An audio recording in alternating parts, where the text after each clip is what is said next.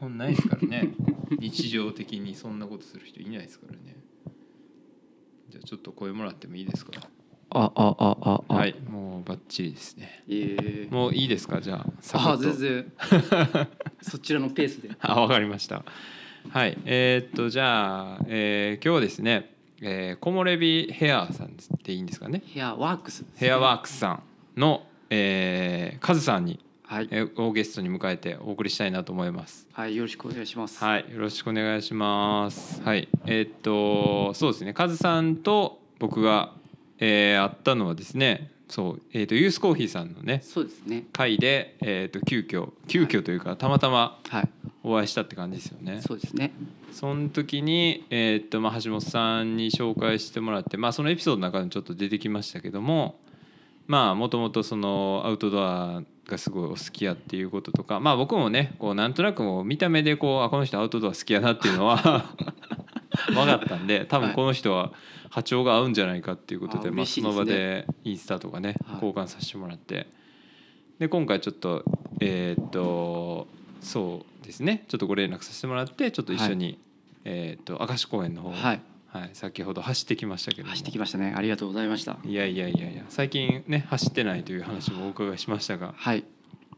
明石公園でも昔よう走ってはったっていうね。そうですね。うん。もともと大阪から引っ越してきてえー、伊川谷とかわかりますか？西区の伊川谷もバリバリわかります。よ僕も西区西区なんで、はい、あの辺で一発目住んで。うん。ほんで、まあ、美容室で勤めて、はいはいはいはいで独立して明石で出店という形でやってるんでそうですねそれでまあで自転車でず僕ずっと通勤してたんで、西区から明石に、それでよく明石公園は、あなるほど、ほ、ぼ毎日のようにああそうなんです通ね勤で使ってたんで、えー、まあほんまにねあの駅からねあんだけ近いけどすごいそうですよね。自然も残ってるしうん。起伏もあってなかなかいいランニングコースでしたけど。楽しかったです、うんうん。いやほんまにいい感じで走らせてもらって。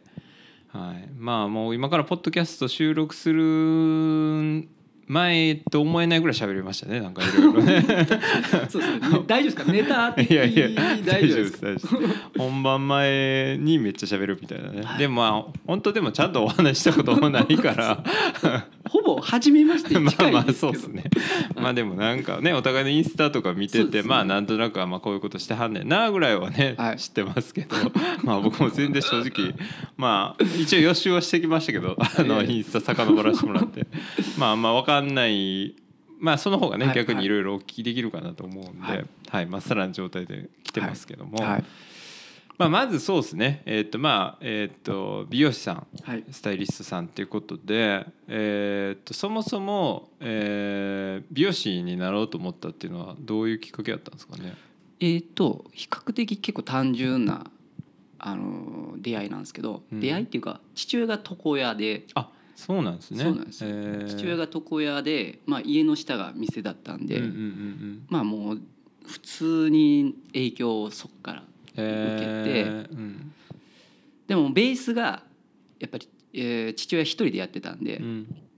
やっぱりそれがやっぱ大きな影響なんでしょうね今の自分のこの木漏れ日のスタイルっていううん、のが、ああなるほどね。はい、ベースとなっあた影響を受けて大きなお店とかも勤めたことがあるんですけどうん。なんかこう人を育てるっていうのは意外と得意ではあるんでしょうけどうん。どうなんでしょうね。チームでやるっていうのは面白いけどうーん言葉選んじゃうんだけど。なかなかこうフットワークが重たくなっちゃうからまあ例えば自分がやりたいなとかもっとこうしたらいいのにっていうのを、うん。まあ、一応了解を得たりとか合意を得なあかんとか、うん。そういうプロセスが出てきますもんね。一人やったらもうその辺はい。別に自分でパッとやっちゃえばいいけど、舵取りがとにかく、うんうんうん。あの遅いっうんていうのが、まあちょっとあ自分の中で違うなってなって、うんまあ、独立したら少数でやりたいなっていうのがずっとあって、うんうんうん。まあ結果2人でやったこともあるんですけど結局やっぱ1人で今やってる方が結構うん、攻めれるなっていうか、んまあこれから先ずっと一人かどうかは分かんないですけどうん。ただなんか美容師っていう仕事ってすごく、うん、修行が長いんで。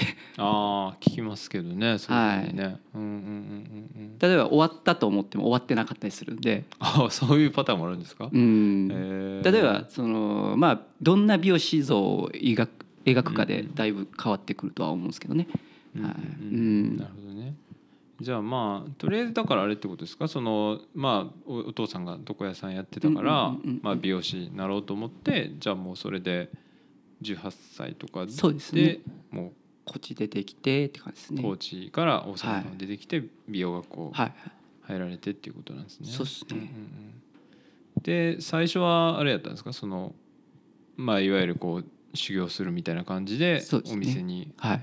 行ってって感じだったまあんですか、学校行って卒業して就職してっていう流れですね。はい。それはだからいわゆる床屋スタイルとはまた全然ちゃうわけですよね。そうですよね。うんまあまあちょうどブームがすごかったんで。ああえそれはもしかしてキムタクのやつですか？そうですそうです。それがまさに二十歳やったんですよ。なるほどいやその前ちょっとね収録前にお話ししましたけど、そのブリストのはいはい。あの人がその美容ブームみたいなのがあってそのん人材がすごい多い世代があるみたいな、はいはいはいはいその時キムタクの話してて、あこの人なんやみたいなあカズさんはそっちなんだっていう。もうまさにドストライクで。へーもうあれは間違いなく自分のなんですか影響を受けた一つの理由ですよね。あそうなんですね。はい、父親だけじゃやっぱうんうんうんやっぱりちょっと弱かったんで、うんうんうんやっぱあれはもうすごいもうこれやったら間違いなくモテるやろなみたいな。なるほどね。はい。まあまあね二十歳なんでまだイケイケやったんで。まあまあですねイケイケイケでしょうね。まあ全然実際やっぱ美容師さんってうーんなんかそんな甘くなかったりするんで、あんまりそんなモテモテとかっていう美味しい思いはしたことないんですけど。まあでもそれなりにこう周りからかっこいいとかおしゃれとか素敵やなみたいなイメージはまああった持ああるでしょうしね。今今もそうやろうけど。ね。じゃあそれでまあ仕事し始めた時とかはどんな感じだったんですか？その実際その学校とやっぱ違うもんなんですか？その仕事場っていうか。そうですよね。実際その、うん。まあお店によってもかなりね違うんでしょうけど。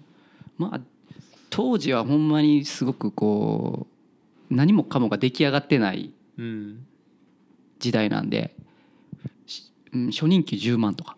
おおへえでまあ僕は雨村付近で働いてたんですけど、まあ南であーそれが普通やったんで、ううんなんでしょうね。やっぱバイトしますよね。ああ美容室でもそれ勤務時間めっちゃ長いんじゃないですか？長いんでもう深夜バイトしかできないんで、過酷。はい、だからまあ夜中の3時とかまでバイトしてましたね、うん。仕事終わって入って僕はコンビニバイトやったんですけど、うんうんうんまあ、3時間4時間ぐらい働いてうん。で帰ってで朝起きてうん。レッスン向かって、うん。まあ遅いんですよね。営業時間がやっぱ南あは、はいはいはい。南大体11時とかが多いんで。11時？おおまあそっかまでレッスンしたりとかして、ー、おー。めちゃめちゃ過酷っすね。まあでもうん。まあでもそれがなんか結構昔は当たり前っていう感じでやってたんで今やったらまあ最悪ですけどね。老金使わりますねもう。い俺やまあ確かに絶対アウトっすよね。絶対アウトやと思うんですけどね当時はまあまあ生活もあったんで。うん。でやっぱ稼ぎ方法がもうそれしかなかって。うん。多分今だったらねいっぱいあるやり方とかうん方法とかはあるんでしょうけど。まあそうですね。それこそ別に YouTube やったりとかすね。ね。まあウーバーはあれかもしれんけど。まあでもなんかいろいろね確かに稼ぐ手段はあるけどもう普通に時給もらって働くというかまっとうに働くというかうん。まあまあそういうのしかなかったっていうことなんですね。うんうんうんうん。うん。でまあそこ最初もうお店っていうのはその最初のお店っていうかそのずっとそこで働かれてたんですか？いやえーっとね結構僕は転々としてますね。うん。えーもうかなりの数ですよ。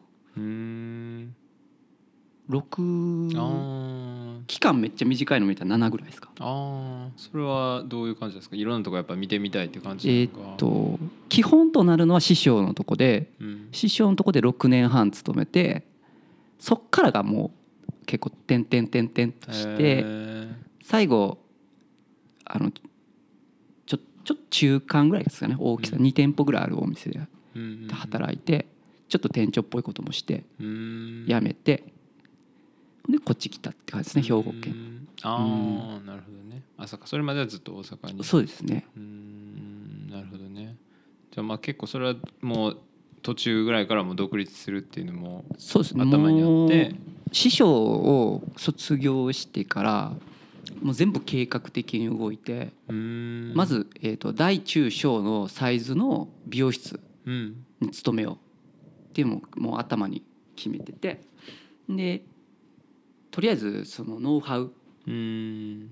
独学の部分もあるんだけど、えー、とやっぱりち中くらいのところのその強み弱み、うん。大きなところの強み弱み。はいはい。はいで、えー、と少数人数でやってるところの強みと弱うみん。があってそれをやっぱり師匠のとこはちっちゃかったんでやっぱ大きい箱中くらいの箱っていうのを経験しとかんとやっぱり弱いなと思って知識として。で、まあ、もちろん技術だけじゃなく独立なんでうん。経営のうん勉強もしないといけないのでただ当時やっぱ YouTube みたいなのがなかったんでやっぱ本であったりうん。やっぱり店出してる人お会いして話聞くっていうのがもう大前提でうん。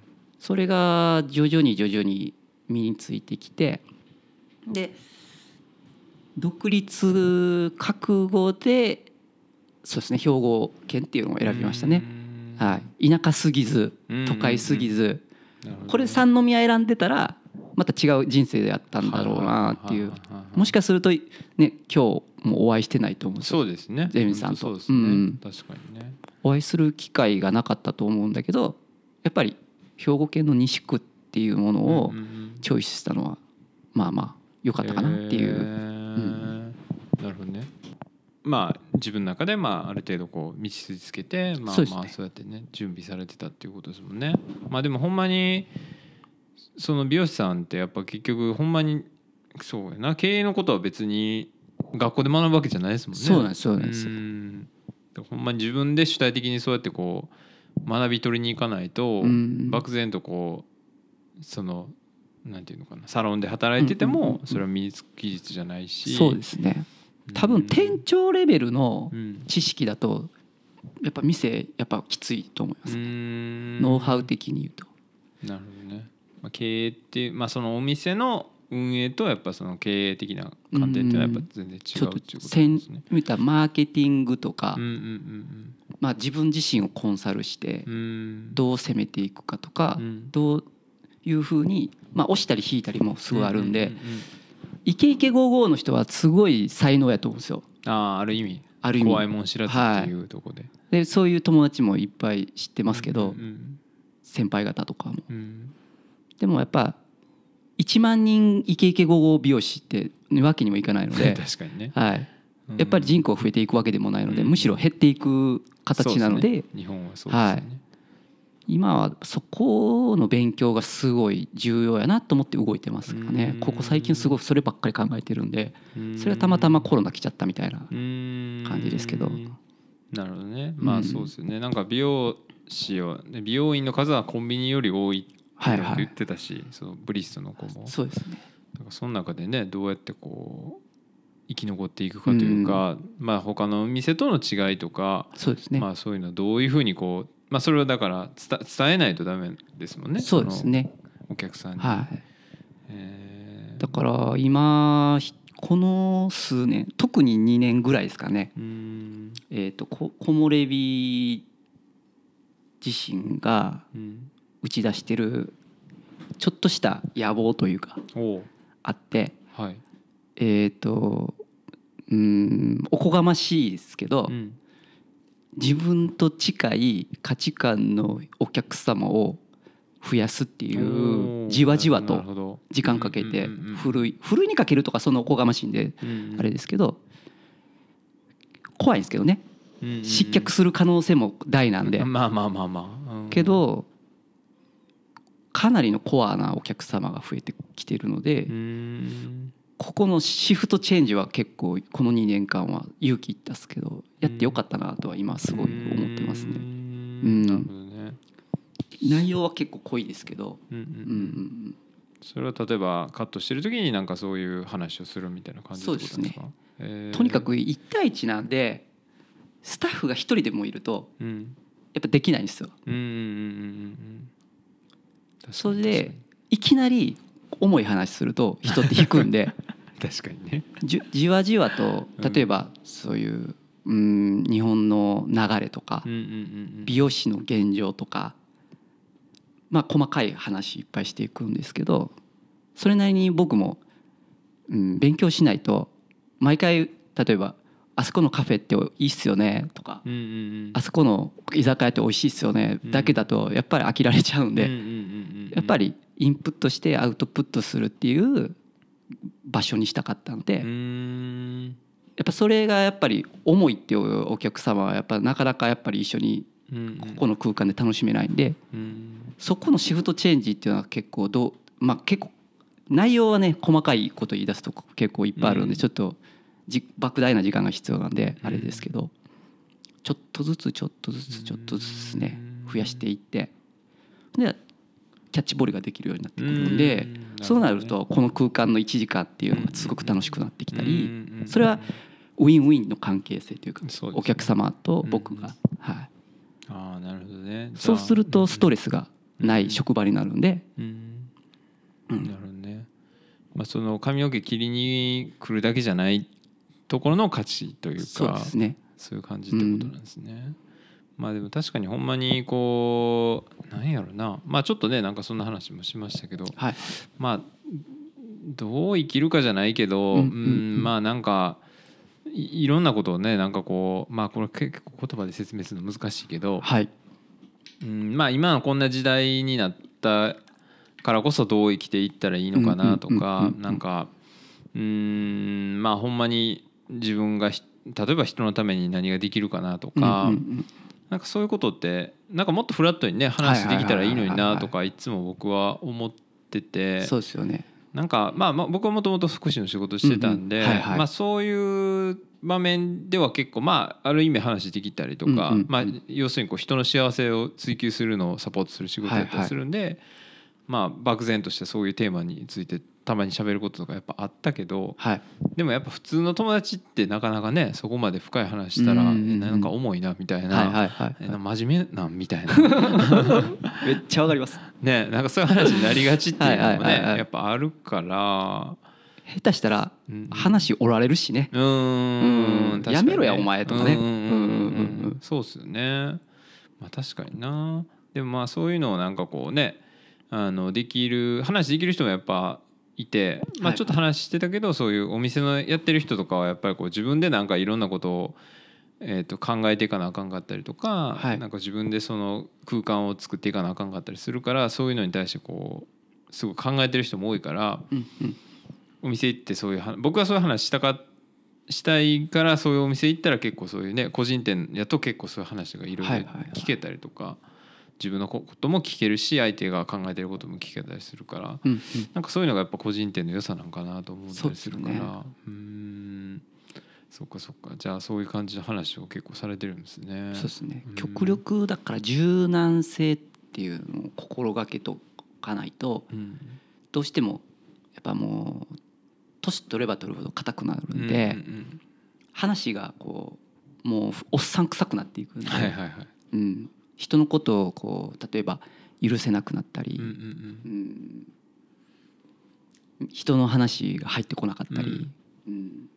けどまあとにかくこうねインプットしてアウトプットするのって多分美容師さんってめちゃくちゃ得意やと思うんですよ。うん。うん一日中喋ってるんで。確かにね。でもインプットしないと飽きられるし、うんうんなんかすごく循環しやすい職場うんうんな気がするんで。うんうんうんうんまあそれはねなんかこうある程度技術自体がもう安定してきたからできる技なんかなとは思うんですけど。確かにな。えー、そうか。だからほんまにいろんな人が行き交う場所ではあるわけですね美容院っていうのは。ね。えーちなみにお客さんっていうのはどういう人が多いんですか？えっとうちはまあ基本的には明石近辺の主婦の人があ主婦の方が多い,、んでうん。けど大きくここ数年で面白いことに変わってきたのが専業主婦っていないじゃないですか。うんうん。全国的にやと思います多分。うんうんだいぶ減ってきてて例えば、うん、保育園と幼稚園の違いっていうのも明確に今うん。少しずつ出てきたりとか、うんうんうんそれをちゃんと認識してえっ、となんていうかな選んでる人が増えたというか、うん。例えばうん僕もすごい美容師しててママさん美容師ってめっちゃ多いんですよ。ああそうなんですね。うん、でもさっき言ってた、えっと、20年前のカリスマ美容師って時は、うん。ほとんどの人が辞めてるんですよ。ああそういうのも時代を感じててうん。僕はすごい今そこがワクワクするし、うん。主婦でもなんか美容師さんって楽しいしうんなんかそういうなんていうかな。できる幅が広がれば広がるほどうーんなんか美容師さんのパターン化が広がれば広がるほど選択肢が増えるってことなんで救われる人が増えるっていう考え方なんですよ。うんさっきの話とちょっと似てるんですけどうん。柔軟性がないとこれって救えないんですよね。確かにね。うんうん。だってこれが答えだよ。うんって上司に言われたらもうそれしかないんですよね。そうですね。考える余地とかはい。工夫する余地がないというか、うん。うん。でもこうやって選択肢が増えればこういう生き方があるんだっていうふうにす救えなかった美容師さんを救えるようになってくると今度はお客さんも救えると思うんですよ。ああ確かにね。あこうういう美容師さんもこういう生き方ができるんだって私もっていうふうにそうなってくるとその利用する方法も変わってきたり価値観も変わってきたりうん例えばさっき言った幼稚園保育園学校っていう見え方も変わってきたうり、ん。うん、確かにね。そういう意味ではやっぱ令和からはすごく急ピッチに日本って変わっていっててっっていうのは感じますね。うーん。そっかそっかだから結局そうですよね。そのうん。世の中が全員カリスマ美容師やったらその確一的なその価値観っていうのを押し付けられてそうそうそうそう。いや今君これがかっこいいんだよみたいな感じでうん言われるがままやってもらってみたいな。うん、そうですよね。だからそういうのはやっぱ怖いですもんねある意味ね、うん。そういうこうモ教祖様がね売れる美容師みたいなとこあったんだよ確か。にね、うん。そっか。そのあんまでもカリスマ美容師的なノリっていうのがあんま僕は世代的にそこまあでピンとは来ないですけどまあなんかそういうのをよう一時期よう言ってたなみたいなカリスマ美容師って。まあその言葉自体もあんまり最近 そうですね。聞かなくなったような極力触れたくない領域ですけど。おてんみたいな感じになってるんですか、確かっていうのはやっぱどうしても成功者っていう風な、うんうんうん。たえー、と立ち位置にい位置づけされる人ってうん。やっぱそれが全てじゃないですか。うっんてことはそれにやっぱりレールから外れた人を見るとうん「おいおいおいおいダメだよ」ってなるじゃないですか。それが危ないなっていう感じはしますね。確かにね、うん、そっかそっか。もう自分がだからや成功しちゃってるから、はい。そうかそのそれ以外をやっぱこう強要したりとか、うん。多様性を認めないみたいな感じの雰囲気になっちゃうと、そうですよね。まあそうですよね。これはでもほんまにあくまで僕は否定してるんではないんですよ。うんうん。なんかそういう生き方もいいよねでいいと思うんですよ。うんうんうん。そうですね。はい。でもこういう生き方もありますよっていうのも認めてほしいって思ってる人いっぱいいるんで、うん。うん、確かにな、まあ、そういうのは確かに変わってきてんのかもしれないですね。うん、まあ、最近やっぱ新聞とかねちょろちょろ見ててもやっぱりこう例えば人種差別的なこととか、はい。あんなに昔は絶対言ってなかったやろとか、女性の、まあ、差別の話とか、まあやっぱそういうのもなんか徐々にやっぱり世の中変わってきてるしなんか10年前になんか言ってた言ってて許容されてたことが今言ったらもう絶対なんか「えあの人何言ってんの?」みたいな感じに,、になってるぐらいやっぱ世の中変わるとこもやっぱあるんやなというかね。うん、うん。まあそうやな、うん。でもまあそういう方向にはやっぱ美容業界もまあ行ってるっていうことなんですね。そうだと思うんですよね。だからそれがやっぱりこう都心部なのか田舎なのかは分かんないですけどやっぱり言ってもやっぱスローなんで都心部に比べるとうん。考え方としては。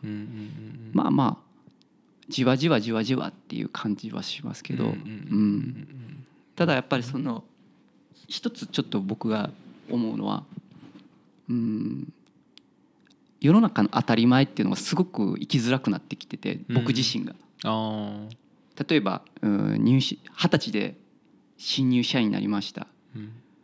でもう大体決まってるじゃないですか、うん。仕事を与えられて、それこなしてうん。給料もらって、なんか月始め焼肉行くぜみたいなとか、はい。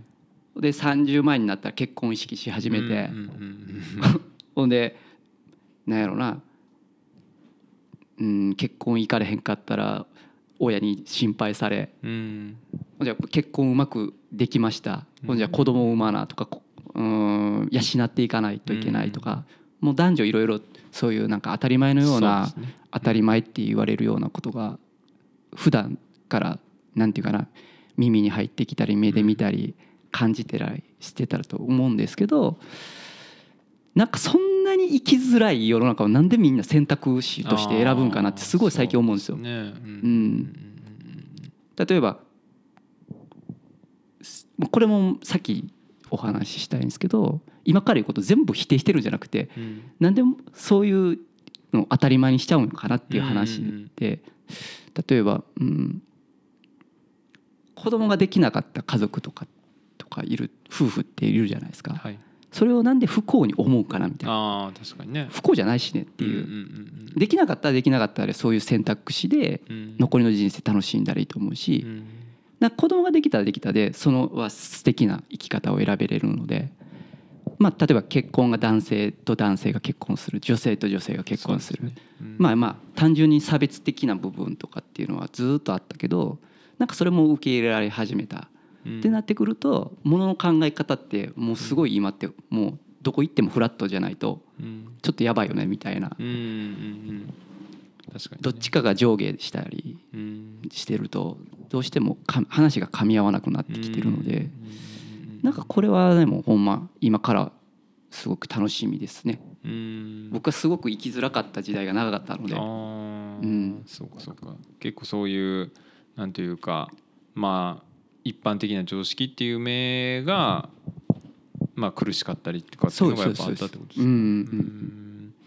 まあそうですよね。確かにこうまあなんか勝手にかわいそがられるとかね、はいはい。やっぱありますよね、まあ、まあそれこそ僕も障害のある人とまあ関わる仕事とかしてたら、やっぱ障害あるイコールまあかわいそうな子たちとか、なんかえ普通にやってるだけやけど頑張ってるねみたいなこと言われたりとか。まあでも別にまあ普通本人もねなんか適当にやる時もあれば、まあ一生懸命やってる時もあるしうん別にな何ら変わんないんだけどなんかベースのそのかわいそうみたいなのとかまあなんか不幸なんちゃうかなとか思われがちなこととか、うん、まあそういうのもやっぱああんのかなとは思うしままだいまだまああるのはあるかなとそういう目線もね。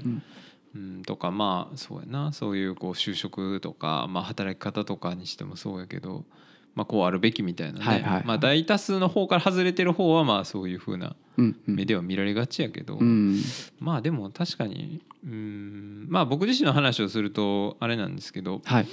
まあ、僕は中学校の時から学校に行ってない時期が1年ぐらいあって中学の時に、はいはい。なんかそこでこう結構そのこうあるべきってところから一回ガツッと外れたんですよね。はあはあはでその学校行かないって結構リスキーなんですよ。やっぱ中学生にとって。やっぱ将来が見えないから。こうん。のまま行って俺は就職できんのかなとかうんうんうん。結婚とかも絶対できひんのちゃうかなって結構絶望的やったんですけど。うんうんうん。でもまあそうでもなかった。まあ今思ったらそうでもなかったんですけどね、はいはい。その時はやっぱ視野も全然狭いし、うんうん。だからそういうふうに思ってたけどまあその要するにでもまあ僕の場合はそうやって中学の時行かないかったけど、まあ、復帰して、まあ、高校に入学するためにまあいろいろ勉強したりとかすると、まあ、ある程度まあまたある程度みんなと同じぐらいの勉強ができるようになったっていう実績というか実感があって。だからまあなんか外れてもいけるんやみたいなはいなんかそういうのが変に自信ついちゃったが多分いまだにこう あのオルタナティブな方向に行ってしまいがちなんですけど。いやいいいいですね。いいっす。素敵ですよ。うんでもやっぱどどうねずっとそういう場にでそストレートに上がってきちゃうとやっぱこう怖いというか、うんうんうん道から外れてしまうのがやっぱりこう大丈夫なんかなっていうのは分かりますけどね。うんうん。うん。うんまあでもこうやってねなんか経験を伝えることであなんか自分も新しいことやってみようかなとかねそういう人もいるかもしれないですもんね。うんなるほどね。じゃあそういう話をじゃあここではいはい。結構されてるんですね。そうですよね。そうなんや。今結構テーマがね多様性みたいなところがすごいあるので、いろんなことがやっぱり知識とか経験とか、うん、とにかくまあでも自分自身が足を踏み入れないと信じてもらえないみたいなのもあるじゃないですか。うんうんうん。だから多分こう趣味とかも多く持つんだとは思うんですけど、うんなるほどうね。ん、そうかそうか。えー、そうっすよね。嘘つき呼ばわりされたくないっていうのもあるので、うんうんうんうんやっぱとにかく行動に移してうん実行して、まあそれが成功なのか失敗なのかは別として動いてるってことは確実に結果として残るので、やっぱそれがすごく、うん、後押しできる特に美容師さんって影響力あると思うんですよ。うーん確かに。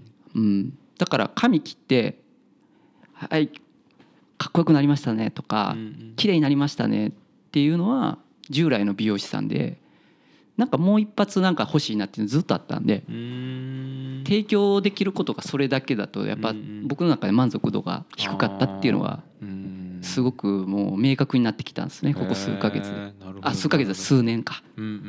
特に意識しだしたこの2年間はすごくそっか。じゃあむしろその今日いい髪型になったなっていうよりもあ今日いい話できたなとか、うん。なんか今日話したことがすごい自分の中で心に残ったなとか、うん。心が動いたなとかっていうのがもう最高やなったりもするってことですね。そうそうそうですね。はあなるほど。深いですねそれは確かに。うんモチベーションがやっぱもう今お客様との会話。ん。まあ髪型はもう絶対条件。まあそれは最低としねて仕事としてきっちりやる上でってことそうですね。人と人としてのこの、まコミュニケーションというか。ん心が動く瞬間であったりとかっていうことなんですね。うん。はあなるほどね。確かに確かに。どこにどう重きを置くかみたいなのは明確になったですね。あー確かにな、うん。まあそういうそうか。やっぱ結構ビジュアル的にこうねあのビジュアルの仕事やからこはい。そやっぱりそっちにこうみんなフォーカスしがちやけうど、ん実はその内面というか、うん。そこにこう降りていってる感じってことなんですすね。わあすごい。だから余計にコロナ来てうん。来たっていう感じしますね。確かにね。うん。もちろん考えすぎて寝れない日もあるんですけどうん。なんかそれがそれで自分を強くしたりうん。やる気度な、うん、やる気度も上がってきてうん。すごい楽しくは間違いなくなってるんで、なるほどね。うんああそうか。まあでもいろんなこうことが明確になったりとか向き合わざるを得なくなった感はありますもんね。そうですよねのコロナになってやっぱこう、うん、まあなんか。なんで自分はこんなことやってんねやろとか、はいはほんまに自分がやりたかったことって何やろとかっていうのをまああ後回しにしたりとかしがちやったことがもう直面せざるを得なくなったりとかっていう部分はねね確かにみんなあるし、まあ、人類共通でこんな同じ課題に向き合うことってね多分ないですよね世界中でしかも。はい。うん。まあ、そういう意味じゃある意味こうそれがすごく自分にとっていろんな転機やったり今まで迷ってたことがはっきりうん。した人もいれば逆にこうすごいこうねそれで落ちてしまった人も多分落ちたりこう迷ったりする人もいるんでしょうけどね。うん。はあすごいな、うんそっかそっか。確かにそういう時代に入ってきてるかもしれないですね。そうですねうーんなるほどね。だから結構やっぱり考えるっていううんところをおろそかにしたじ時代がすごい長かったやろうなって思います、はなるほどね。うん。そっかそっか。そうやな。まあそれでいろんなことがねどんどん発展してたら時代は良かったけど、うん。うん。まあそれがねやっぱいろんなまあコロナのこともあってこう鈍ってきたからこそやっぱそうやな、うん。うん。うん。そのままじゃ今まで通りじゃ動けなくなってきたりとかするとこもあるもんな、確かに。うーん。なんか極端な話なんかいまあ住んでる空間をなんか、えー世界の皆さんが移動してるって感じ。感覚で言うと。もともと住んでた A っていうところから B に移動していってる感じっていうんですかね。なるほど。ね。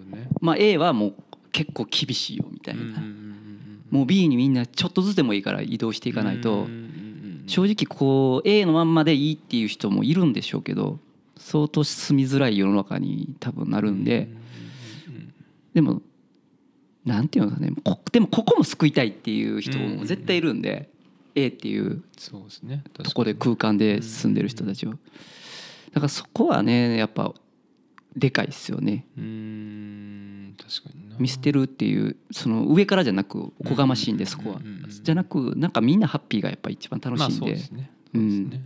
まあでもそういうのをこうねこうともすればそういう話って結構政治論とかそうです。大きい話になりがちやけど、まあ、この日々のそのここのカットやったりここの空間でそういうことをそうですね。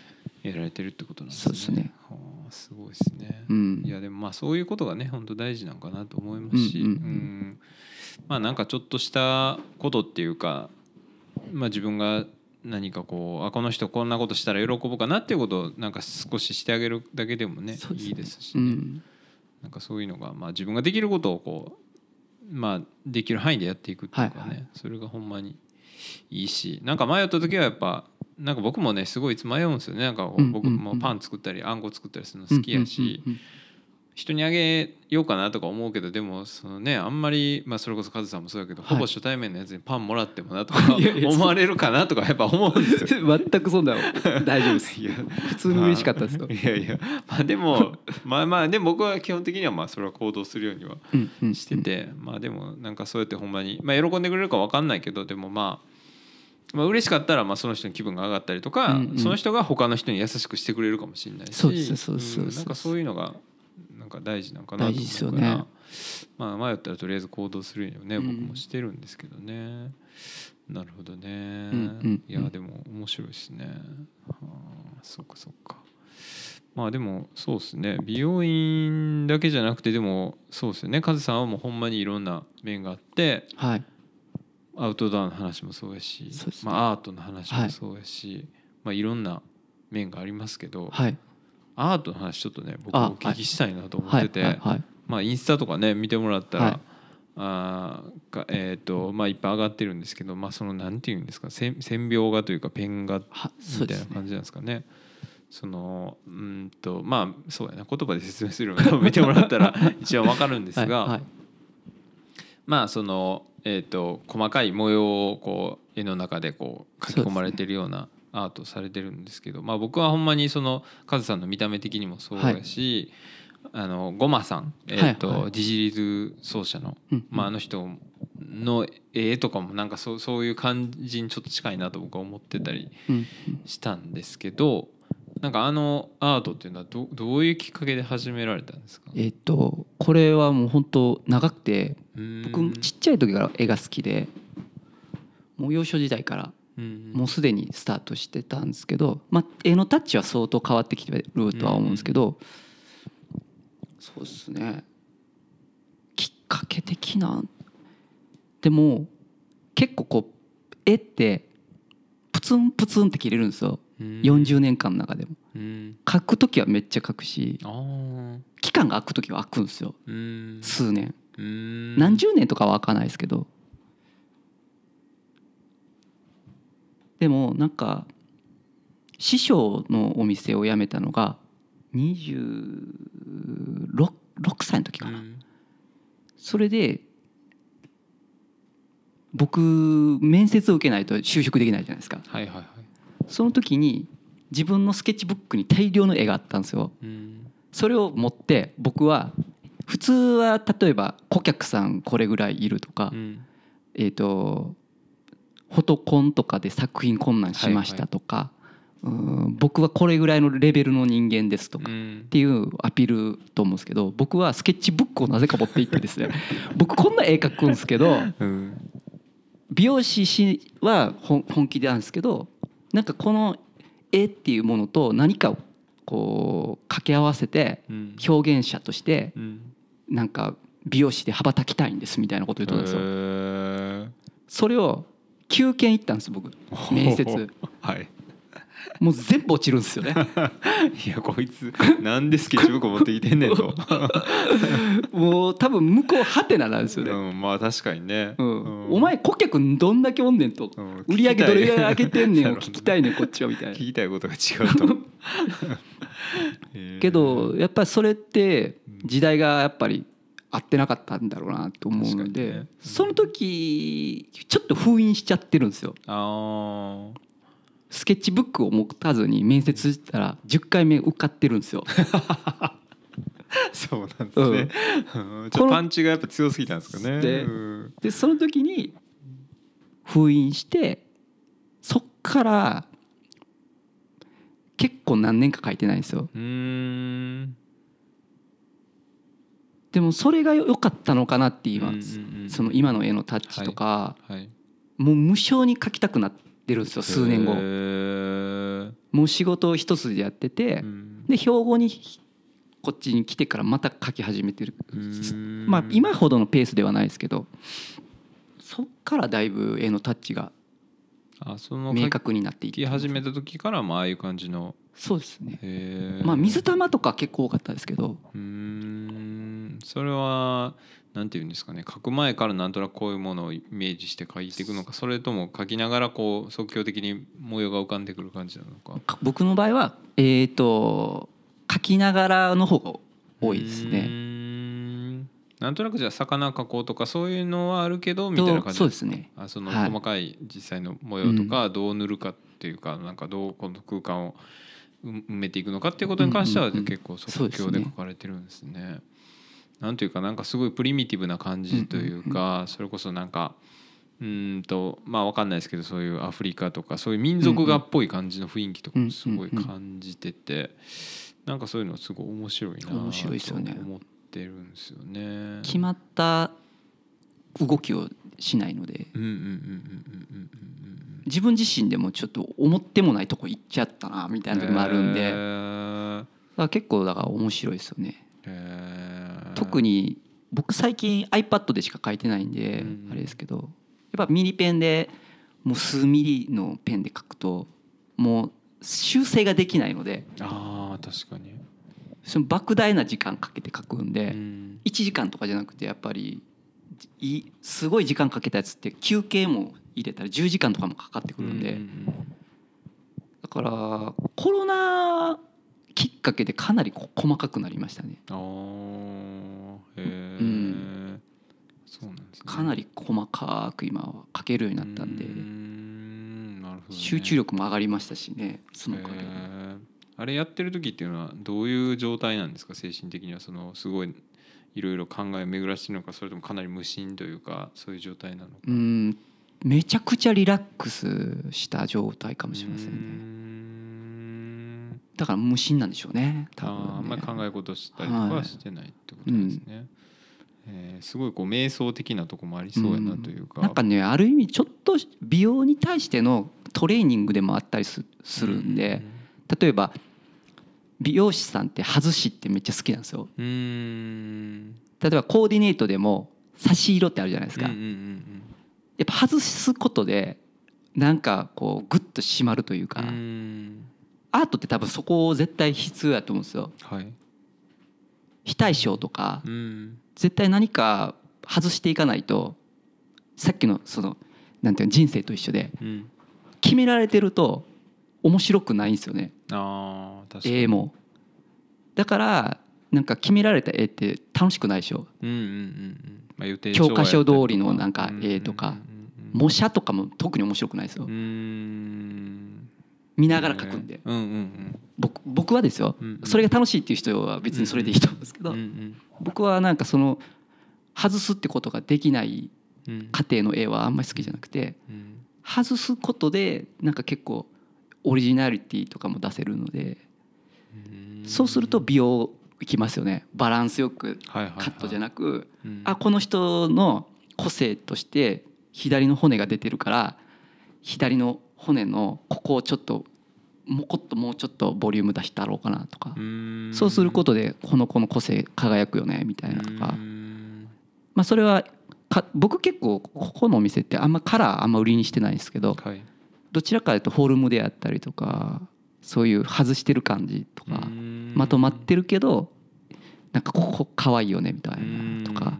それって結構えーがうんトレーニングになってるなっていうか、やっててよかったなっていう。すごいですね、うん、でもじゃあそういう意味じゃこういろんなことがもう循環しているわけですねカズさんの中ですはね。仕事も遊びも、趣味もアートも。そうそう。アウトドアなんかなおさらいいですよね。四季があるんで。あーやっぱり色と楽しめるので。うんうんやっぱあのグラデーションってやっぱ現場じゃないと味わえないじゃないですか。うんうんうんうん紅葉シーズンとか。そうですね、うん鳥の音とか土の踏んだ音とか。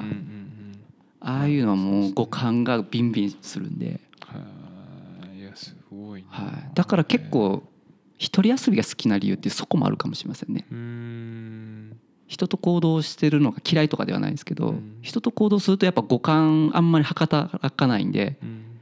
やっぱりこうみんなでワイワイっていうのを楽しむ人が多いので、あと急に止まったりできないじゃないですか。うん確かにね。はいそういうのでいうと一人って急に止まれるしうん「ああここ心地ええわ」とか時間楽しめるのでうん。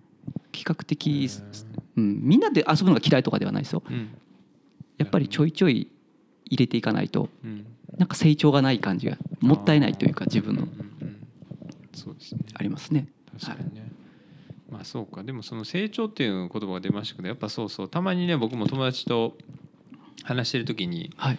ちょっと気づいたこともああるというかやっぱこう自分がいていい楽しいなとかあなんかバイブスが合うなって思う人って、多分結構日々成長したいとかより良くなりたいって思ってる人たちなんかなって思う時もあって、はい。はいなんかそういう人ってやっぱポジティブやったりとかなんか面白いことを見つけようって努力してたりとか、まあはい。楽しんだりとか素直に楽しもうっていう気持ちがあるっていううんうんかなんかそこ結構大事やなとかいつもはいねそうですね思いますけどね。うん。なんかそのやらなあかんとかレベルアップせなあかんとかじゃなくてその自分が成長したりとか分からんかったことが分かるようになるっていうことが楽しかったりとはいはいかなん。か結構それってやっぱいつもあるなと思いますけどねだからスピード感なんかいらないと思うんですよ。うんうん。すね。人によって全然スピード違うので。んん確かに。ねただ前に進んでるなってなんか自分自身に自覚ができればうんうんうんうん。もうそれだけで十分なんかなと思うんで、確かにね。うん、そうするとひなんか人のことなんかどうでもよくなるじゃないですか。その、うんうんあいつ遅いなとかも思わなくなってくるし、だってその人の生き方はその人が決めたらいいことなんで、確かにね、うん。うんそっかすごいな、ん。いやでもほんまアートねほんまに。いや僕もやっぱ自自分自身のその陶芸やってますけどやっぱこう、ね自分が作りたい器って何やろとかうん自分らし自分らしいっつったらあれですけどまあまあそういうのって何やろなとかずっとはい迷いながらやっぱりずっとやってるんで、うんまあでも定語化してたらなんかあ自分が作りたかったんでこんな感じだったんかなとか気づくことはあるんですけどね、でもなかなかそこで結構止まってるとこも自分自身はあるからなんかその辺の話をねちょっと今日は聞いてみたいなと思ったりしてたんはいでそうだからどういうふうにこう絵をねか描いていってんのかなっていうのをちょっとね、うんうんうん。すごい聞聞きたかったんですけどね。うん。まあでもその浮かんでくるっていう感じなんですねどっちかっていうと。だから結構美容師の仕事が主なんでうんそこがブレた時は崩れるんであやっぱりやっぱなんなんていうんですかやっぱ美容がやっぱメインなんでしょうね僕って多うん分本当好きなんですよねあ仕事が。うん。やっぱそこが安定してる時めちゃくちゃええもう安定してるんでうやっんぱメンタルってすごい大事ですよね。うんうん心のその平和というかう平穏というか。ん豊かにしとくのってう。ん。だからどこか例えばうん。そうですね。何かが趣味と仕事とが何かがか何かく歯車が狂った時はすごい調子狂うんで。うん。例えば体？うん。腰が痛いなとか。ああそうですね。腱鞘炎とかうん。なんかやるじゃないですか、うん。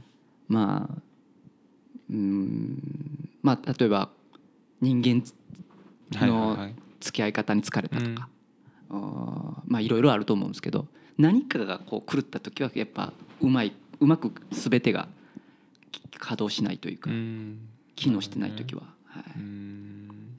そうやなだ確からリフレッシュしとくっていうのはすごい、うん。ポイントかもしれませんね。うんうんうんうんそうですね。うん。確かに確かに、そうやな。まあでもカズさん自身の話で言うとそうやってこうアウトドアとかはいはい。まあそういうアートとか仕事とかっていう感じでこう常にこうフレッシュな状態を保つようにされてるっていうことなんですね。そうですね。うん。そうですね。ああなるほどね。うん。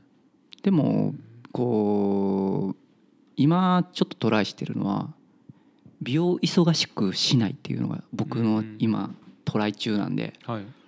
これがめちゃくちゃ難しくて まあそうですね。忙しくまあでもあれですもんね。基本的にこっちがコントロールするっていうよりもお客さんの予約ありきうんですもんね。だって。だから隙間の時間をどう活用するかっていうのがまあコロナになってからめちゃくちゃ今勉強中ですね。ん具体的には今どういう感じなんですか？その合間の時間がでも10時に予約あって次1時とかっていうこともあったりするそうですねだから今はそのその時代をうまく利用してて、まあ、ネット予約とかを活用してたりとか例えばうん予約がなかったらもうすぐ買えるとか予約入ってなかったら、まあ、例えば僕の場合だったら絵絵があるんでアウトドア1個だときついじゃないですか。うん。潰せないんですよね。あ確かに。い隙間時間を。帰ってこれないかもしれないそうなんですそうなんです。ん。それってお前ちょっとやりすぎじゃね？っていう部分もあるのでそこってメンタルがやられるじゃないですか。うん。負い目っていうか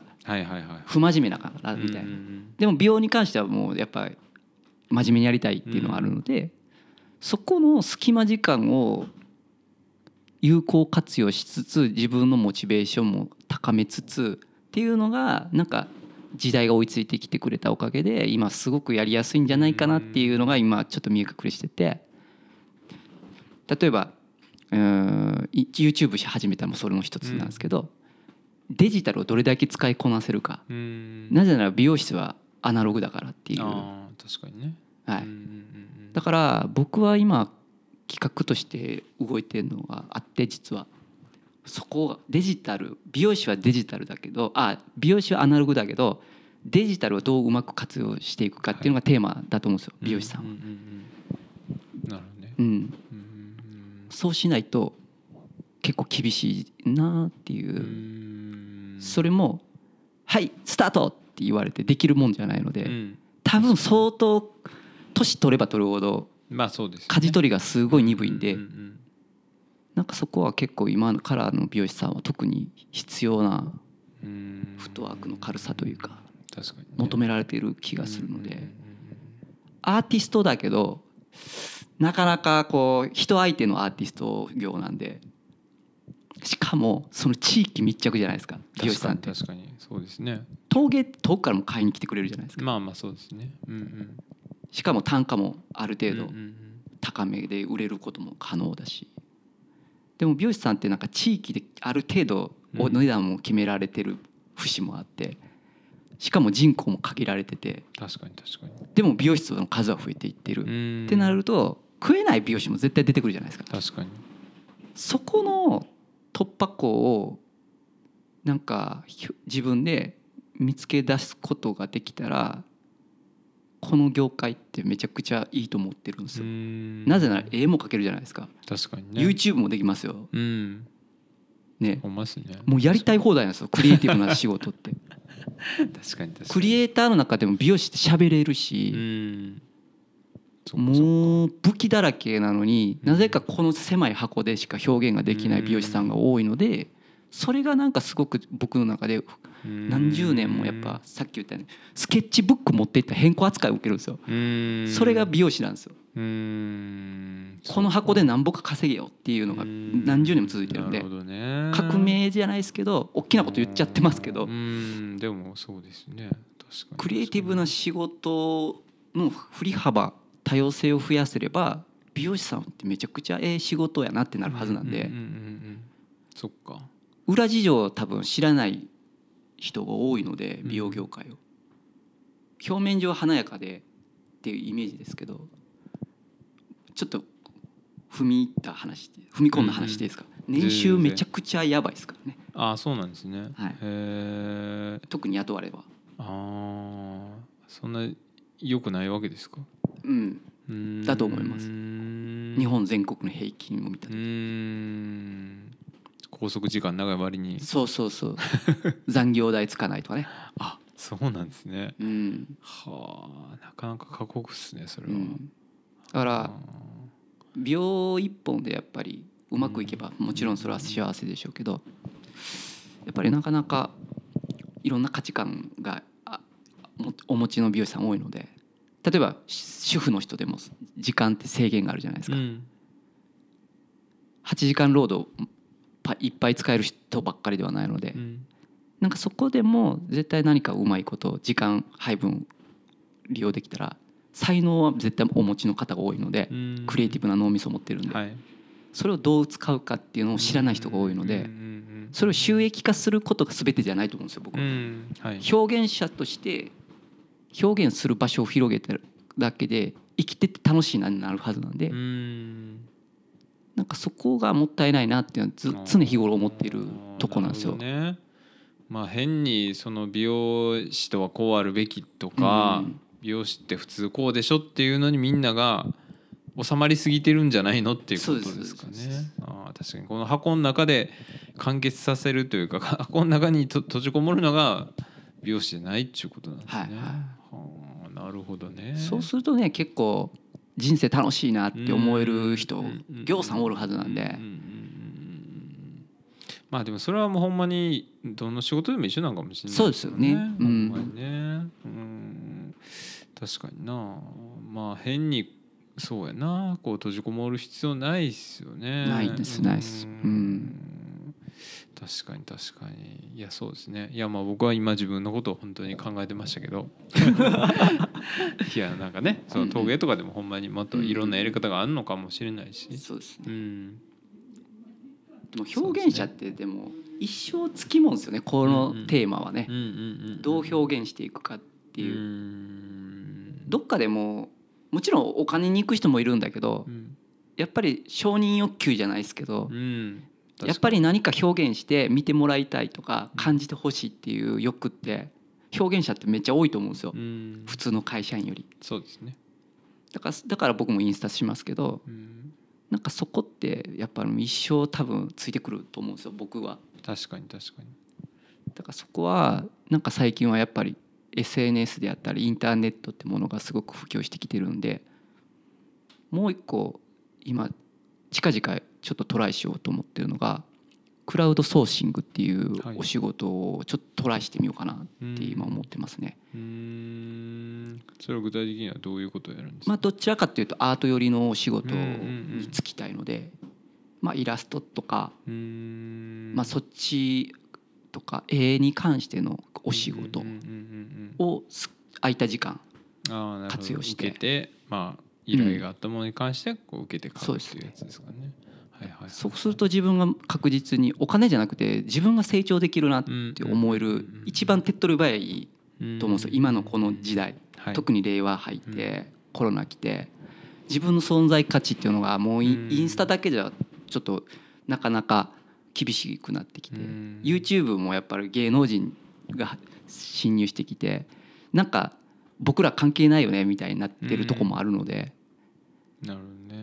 でもこういう音声メディアとかも興味あるありますね。だからボイスとか最近めっちゃ活用してて。うんうんうんうんやっぱ耳は開いてる人が多いのでそうですね。まだまだ。うんうんランニングしたり移動したりしてる間にね、はい。結構聞けたりしますそうですよね。ん。だからこういう音系もすごく一次の何か表現する場所ゆとしてはすごく活用できる場所だと思うんで意外と主婦のおしゃべりとかも聞いてたらおもろいかもしれないっていや面白いと思いますよ、うん本当に、うん、そういうのもありますしねポッドキャストで実際。うんまあなんか本当いろんなパターンがあるから、まあ僕みたいにこうやっていろんな人にまあお話聞く人もいれば、はい。毎回同じ人たちが雑談してるパターンもあるし、なんかそれはそれで良かったりとかね。まあ、自分との相性っていうのが一番大きい気はしますけど、はいはい。そうですよねなんか僕が結構好きなポッドキャストでそのサンフランシスコのシステムエンジニアの人のポッドキャストとかあるんですけどはい。そんな人知り合いにいないじゃないですか。あー確かに。でもその人が何を考えてるのかとかうん日々どんなことしてるのかとうかん。何を面白いと思ってるのかとうんかうんうん。そんなん聞いてたらやっぱめっちゃおもろいっていうか確かに。へーって思うこともたくさんあるし、うんあまりにも自分と持ってる世界が違うから、でもこの話も逆にシステムエンジニアの人が聞いたらあこういうふうに生きてる人がいるんやなじゃないけど、はいはい。はいそうそうそうそういうのもあると思うから。そうですよね。うんなんか普通の人に話聞く方がむしろ面白いというか確かにねそうですよね。うん。なんか話聞いていったら意外な話が聞けたりとかね、うん。やっぱあるから、うんやっぱたまあ他者の人と喋るの一番楽しいですね。まあそうですね。本当に喋るのは面白い、うん勉強になるうんんで。うんうんうんうん。確かに。まあ相手のことも分かるところももちろんあるし自分自身のことをこう相手を投影して分かるとこというかうん相手を鏡みたいにしてこう自分自身を知るはい。場面ももちろんありますしね。うん。そういろんな気づきはありますね。そうそうですね。そういう視点で見ればっていう感じですけどね。そういうスイッチが入ってない人はまあねうんまあだだ流しなのかもしれないけどそういう視点とかで見ればね本当にいろいろ気づくこともたくさんあるしね。うん。うん。面白いなと思いますけどね。うん。だからヒントだらけですよね多分ね。いやほんまそうですよね、うん。宝の山ですよね、うん。ほんまにね。何やるにしてもそうですよね。うん。そうそうそうそう。まあアートにしてもそうやし、うん。まあ、アウトドアにしてもそうですけどね。本当に。いろいろ気づくことはまあたくさんありますしね、そうですね。まあじゃあそのアウトドアの話もちょっとじゃああはいはい。お聞きしてもいいですか？はい。えもともと僕がだからユースコーヒーで会った時はその僕がトレイルランニングやってるとかって話とかを多分橋本さんとしてたっていうのもあって、カズさんも結構がっつりやられてたっていう話を聞きましたけど。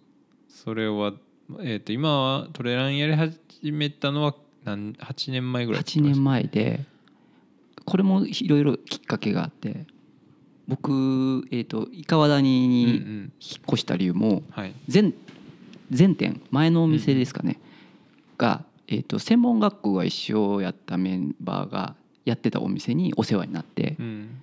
えっとねし知らないかな知ってるか分かんないですけどスカイニュータイプショップってあとこではいはい。つ勤めてて。あそうなんですね、うんはいはい。うんアウトドアグッズ売ってますよね。そうそう。ね。はいはい。でもともとあそこまあ専門学校がふスタッフみんな一緒で、うんうん。で僕も同じ学校やったから連絡も常にと取れる状態で、うん。で今こういう考え方があって店持ちたいんだけどうもし無理やったら断ってくれてもいいしうん。もし OK なんであればそこで働かしてほしいなっていんうん。のを伝えたら OK ってもらえたんで。でえっ、とあそこで、うん。えー、と何年ぐらいですかね？2年ちょっとぐらいですかね。うん。3年たたんぐらいかな。一緒に働かしてもらってでそこであそこってアウトドアが強いのではい。でその時ちょうどアークテリクスとかうんうん。パタゴニアとかうん。並行輸入してた時期やったんでそれが結構トレイルランニングの先取りというか。うまあまあそういうグッズを取り扱うにあたると結構そういうなんかトレイルランニングもやっと日本に降りてきたぐらいの時やったんでじゃあせっかくそういうギアとかそういうアイテムを使うんであったらやっぱりやるよねみたいうん。にスタッフになってスタッフみんな登山とかトレランを始めてっていうのがきっかけですね。ああなるほどね、はで結構がっつりやられて。い、そうですね。そのレースとかって言ったらどれぐらいまでの距離とか僕行かれたんですか？そうですね。僕はやっぱ自分のずやっぱ体力的なうん体のね、えー、と限界を感じるのが80キロやったんで。なるほど。50マイル。そうですね、うんうん。だから80キロぐらいのレースばっかり出てましたね。あ そうなんですね。はい。で店長とか 100, 100キロ超えとか出てましたけど。おーそうなんですね、はい。まあ、じゃあその時代はじゃあ結構みんなもう山の話ばっかりされてそうたですんですかそうです、でもいいっすねそうやって趣味が合う人がねうん、いたら。うんなるそほどね。っからですね。うん。でいろいろ楽しさは分かってきてで自分の好みに落とし込んでいくというか、うん。多分トレランも多分いっぱい楽しみ方方法ってあると思うんで。ね。んん。距離にしても、ねはい。ほんまにエンジョイでやる人もいればほんまにシリアスなランナーもいれば、まあいろいろあるけど、うん、だから確ね。先ほどね OMM っていうお話も出たんですけど、あれはあれで面白いし競技内容が、僕もどっちかいうとずっとタイムとか距離とかを意識してトレイルランニング楽しんでたんですけどもう最近はどっちかというともっと楽しみたいなのを買っちゃったんで走ったりももちろんするんですけど走った先にはあほんじゃ今度タープ立てようかなとかうん。テント泊したいなとか食事に興味を持ってきたりとかやっぱフィールドがちょっとずつちょっとずつちょっとシフトしていってるうん感はありますけど。うん。なるほどね、うんまあそうですね。トレイルランニングもほんまにそうやな。そればっかりっていうのもな。なんかそういう人もいるんだろうけど、はい。まあほんまにねなんかこう、まああんまりにもこう一瞬で過ぎ去ってしまうのもったいないぐらいの景色のとこもありますしね。トレーランニングのいいところは僕は結構そのこの瞬間っていう今この瞬間っていうのにすごい集中できてる感じというか、ううんん。なんかそういうこうまあ没頭感没入感っていうんですかね、うんなんかそういう感覚がやっぱあるのが面白いなと思って結構続けてるんですけど。そうそうそう。なんかあんま余計なことを考えずにこう、なんやろ。すごいこうなんかガッと入れる感じっていうかね。そうですね。まあそれこそ絵とかとちょっと近いとこもあるのかもしれないけど、まあ陶芸とかもちょっと近いとこあるかなと思ったりするとこあるけど、うん。集中力っていう意味で言うともうめちゃくちゃ得しますね。トレランをやるとくと。うんうんうんそうですね。本当に。日々のやっぱりトレーニングが確実に仕事に生きるんでうーんそうですよね。パフォーマンスが上がるっていう意味で言うと。うまあトレランだけじゃないでしょうけどね。うんうんうんうん。マラソンとかもめちゃくちゃいいと思いますね。まあまあ、結構そのトレランニング系のポッドキャストもよく聞いてるんですけどやっぱこう、トレランニングがで強い人っていうのはやっぱ結局そのセルフマネージメント、自分をどうコントロールするかとか自分のことをちゃんと理解するとか、うんそのマネージメント力が高い人がやっぱ強いってうん言ってて、まあ、それってほんま仕事にもつながる話やなと思うし自分のことをちゃんと理解したりとか、まあ、その分析したりとか、うんまあ、うまくこうマネージメントするっていうことがやっぱ大事っていう話を聞いて、まあ、特に距離が長いかったりすると、きつい時もあればっていうのもあるんで。そうですうん。なんか人生みたいですもんね。まあほんまそういうとこあるかね。山あり谷ありというこうアップダウンクリアすればするほど自分自身にやっぱ自信がついてうん。やっぱりそれってなんか日々生きていく上で絶対ねついてくると思うんで。やっぱああいう人生をクリアいっぱいなんていうかな数こなしてる人ってやっぱそれなりにやっぱ強いと思うんでん人生経験というかうんはい。なるほどね。トレランはめちゃくちゃいいですよね。本当楽しいうん一つのスポーツというかたスポーツっていうか楽しみ方というか山の楽しみ方とか幅広くねいいなと思います。うん。まあ単純に気持ちいいし、うんなんかそれはほんまにやってみて面白いなと僕うんうん。本当思いましたね。うん、たまにでもなんかあの子供とかとすれ違ったりすると「あの人なんで走ってんの?」とか言われるんですけど まあ確かに走る必要ないんだけどなとか別に急いでるわけで早く帰らなあかんわけじゃないから まあ確かになとか面白いっすけどうん。なるほどね、うん。まあそのレースで例えば言うとなんかすごい印象に残ってることとかあります？一番こう思い出深いというか。思い出深いですか？一印象的やつ。個一個あるんで。うんまあそうかそうか。あれですけどね。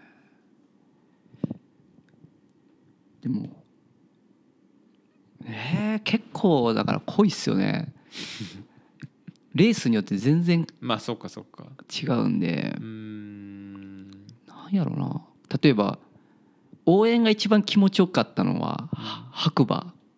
白馬国際大会とかいう名前やったかな、とにかくそのギャラリーとかうん。ササポートをしてる人たちの応援がもうとにかく気持ちよくて、うんもうしんどいと思っても頑張ってみたいなのがもう最高に綺麗なんですよ。うん。誰も手抜かへんというか、うん。なんか心がみんなが一つになってる大会っていうかだから結構人気があって秒殺であ取れなくなるような大会になったんですよ。1回目2回目の時に出たんです。2回目の時かな。だから3回目4回目とかも全然取れなくて。へえそっかそっか。でもそれって多分そう感じた人が多いからこそうん。リピーターが多い大会になったんだろうなとかそのポイントを稼ぐとかあるじゃないですか UTMF の関係も。あっはいてなんかそれだけじゃなくてうんなんか価値があったなっていうのは思いますうね。んなるほどね。うん。まあ、結構トレランニングの、ね、映像とか見てたらあのカウベル鳴らしたりとか、うんうん。こうなんか結構盛り上げる感じとか、まあ、ゴールの瞬間もなんかこうすごいこうなんていうのかなちょっとエモーショナルな感じっていうか、ちょっと劇的な感じだったりとか、まあ、かっこいいですもんねなんかあの家族とか連れてこうやってるやつ まあ、あれは結構特殊かもしれないけど、うん。まあなんかああいうの憧れるというかかっこいいなと思うとこあるけどな。だから家族で思い出しましたけどうん。奥三河っていうのはい、あるんですね大会。あれは名古屋かどっかの大会なんですけど。そこはもう本当妻にがいなかったら多分ゴールができなかったっていうような大会やったんでちょっと思い出ありますねそういえば。今思い返すと。あそのずっとサポートさしてくそうですね。何箇所か先回りしてうん。声かけてくれたりとか。うん。結構大変なんですよねああいうのって。やっぱサポート側に回ると。うんうんうんやっぱり34箇所ぐらい回ってくれたのかな。車で。先回りして。うんうんうんうん。まあ食べ物とか準備したりとかして。そそうですね。んなんかそれはすごい。まあ競技としては多分 NG なんかもしれないですけどうんうんうん。まあこそっとやってくれたりしてくれましたね。うんなんか懐かしいですけどね。へえなるほどな、やっぱ人の顔が特に近い人の存在の人がやっぱ応援してくれるってすごいこううん。エネルギーに変わるんで。まあそうですね。きついことやってるからこそやっぱね、うん。そういう顔を見ただけで元気出てきたりそうとかですよね。うん。やっぱ一人人間ってやっぱり一人で生きていかれへんなってやっぱ思いますね。あの瞬間とかは。ね。さっきまで死にかけてたのにめっちゃ走れるやんみたいなあーあーなるほどな、うんまあそっか。そういう自分を知れるっていう意味じゃ確かにな、うん。なんか別にきついことする必要ないやんって思う時もあるんですけどそのたなんかこう自分をこう限界というかはい。厳しい状況に追い込んでみたいって思う人が多いわけじゃないですか。多分トレーラーニングやって。る人ってまあそういうとこあるんかもしれないですね結局。そね。その状態で自分がどういううんそうですね。確かにそういう極限状態で自分がどういう行動するのかとか、うんうん。自分がその場でどう振る舞うのかっていうのは興味あるかもしれないですね。確かに。だからある意味ちょっと麻薬っすよねあれはね。大会は特にうん思いますね。そっかそっか。普通のとなんか山を走ってる時と全く違うなんか出てるんで大会に出ると。うんそうなんですね。だからハマってる人多いのかなっていうだからこそこのコロナって気の毒やなってやばいっすよね。トレラン一本の人はほんまに地獄やと思うんで。いやまあなかなかね大会が全然 なくなっちゃってね。ほんまに大変やと思いますけどね、はあそっかすごいな、うんうん。でまあ今はじゃあそうやってこうまあがっつりやってたけどまあどっちかというとこうキャンプとか、そうですね。うん日々できる、まあそのもうちょっとこうエンジョイな感じの。そうですねでも本当なんかその時その時で僕もシフトまあ舵取りを変える時が多いんで今はって感じですかうねん。また多分コロナが落ち着いて来年再来年とかまた違う、うん、アプローチしてる可能性はあるんで、なるほどね、うん、だから登山も面白いんで、うんうん。いやほんまにそうですね。はい、うん。やっぱああやってテント立ててうん星空を見た時のあの開放感というかん。うん。それは本当にある、うん。なかなかやっぱあの2,0003,000の山を登ってる空を見るのって全然やっぱ価値が違うというか、うん。そうですね。自分で歩いて歩いてしか行けない場所に行くとか、はい。やっぱり衣食住を背負って歩くっていうことがやっぱ面白いですよね。そうですよね。うんまあ、自分なんかその道具を選ぶことにしてもそうやけど、うんうんうん。ほんまに自分に必要なもんって何やろとか、うんなんかそういう意味じゃいろいろ確認できるし、うんううんん、そうやな。自分の状態もなんか分かるような気もするし。そうですね。うんなるほどね。そっか。だから充実してる時のあの自分自身が整っていく感じとかも最高に心地いいですよね。うん。あ落ち着いていってんな俺みたいなのが。うんうんうんうん確かにな、うん。そうですね。ああいうのはほんまに確かにいいっすよね、まあ、歩くってすごいシンプルで、まあ、プリミティブな感じしますけど。うんうんうんうんうんうんうん。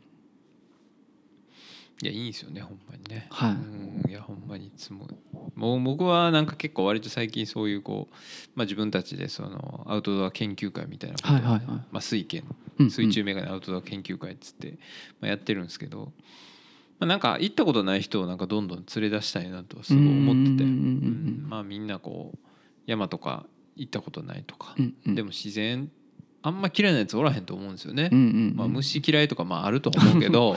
まあでもそんなに自然自体もう見てられへんみたいな人もおらんと思うし、うんうんでもその楽しみ方が分からへんとかいどうやって行ったらいいのか分からへんっていうだけなんかなと思うから、なんかそういう人どういうふなんかと一緒に行ったらどうなるのかなとか、うんうんうんうん。なんかやってみたいけどどうやっていいんか分からんっていう人多いんやったら、なんかそういうのみんなでできたら面白いかなと思いますけどね。うんうんどうしても仕切りがちょっと高いって思われがちなのがアウトドアやと思うんでそうですね。そういう近くにそういう方がいらっしゃるっていうのはいいと思いますね。うんそうね体力に自信ないとかって言うけど、ね、みんなそんな逆にそんな高い山登る気ですかみたいなこの六甲系とか別にそんな大したことないんですけどみたいな、じいちゃんばあちゃんでも歩いてんねんけどなとか思っちゃうし、うんまあでもね行ったら迷うんちゃうかなとかね、そうですね。う。ん、道とか分からへんかもとか、うんうんうん。まあ確かに僕も一番最初行き始めた時まあ僕言ってもここ12年ぐらいにがっつり行くようになりましたけど、まあ、どうや地図とかどどんなん持っていったらいいんかなとか、はいはいはいでも行ったらめっちゃ案内板あるやんとか、うんうんこれ間違いようないやろぐらい なんかまあどうなんかなと思うけどなんかこう矢印いっぱい書いてたりとかもするし、そうですね。うん、まあ今便利なねアプリもいっぱいあるから、ね。山レコとか使ったら余裕やんとかっていうのを まあそういう発見とかね確かにこうどどういうふうに始めたらいいかとか確かにこう、うんうん。まあ情報としてまとめられてもいるんでしょうけどね、うんうん。まあ、気づまあ気づくのも時間かかるかもしれないからうん。ね、そういうのがまあ伝えれるしなとか思ったりはしてるんですけどね、なるほどね、うん。まあでも本当毎週インスタとか見てたらねはい。行かれてるんで、そうですね。いやいいもう行ける時は詰めていっちゃうんで。いい時間過ごされてるなと思いますけどね。行けてる時は多分一番いい感じですね。うーんそうか、まあ、いけてるっていう自体がもうそうか。自分自身が今いい状態やからこそそうやってパッと、ねまあそうやな。足が重くなってるわけじゃないっていうことですもんね。うんうんうん。はあなるほどね。いやいいっすね。うん。なんか近々ここ行こうとかってあるんですか？山とか。今でもこう気に入ってる山があって、今結構北側はいはい。葛西加藤はいはいはい。小野より上ぐらい。あああの辺も結構あるんですか？あの辺がまあ六甲山系より全然やっぱりうん。人気がそこまでないのでまあそうでしょうね。開拓し放題というあかーぶなるほど Google で見てもうん。なかなかヒットしない山いっぱいあるんですよ。名前すら乗っかってない山とかそこが今一番面白いかもしれないですねどうしても県またげないっていうのがやっぱりああそうですね。あるのでうん。もうここぞとばかりに今ググっても出てこない山。そこばっかり攻めてますね。うんそうやな。確かに意外と若干怖いですけどね。うんうんまあそうですね。そうん。意外と見たらこんなとこにもあんねやとか確かに。いっぱいあると思います。うん。地形図とか見てたらねそういう国土地理のやつとか見てたら、うんうん。ここにもトレイルあるんやとかそうっすよね。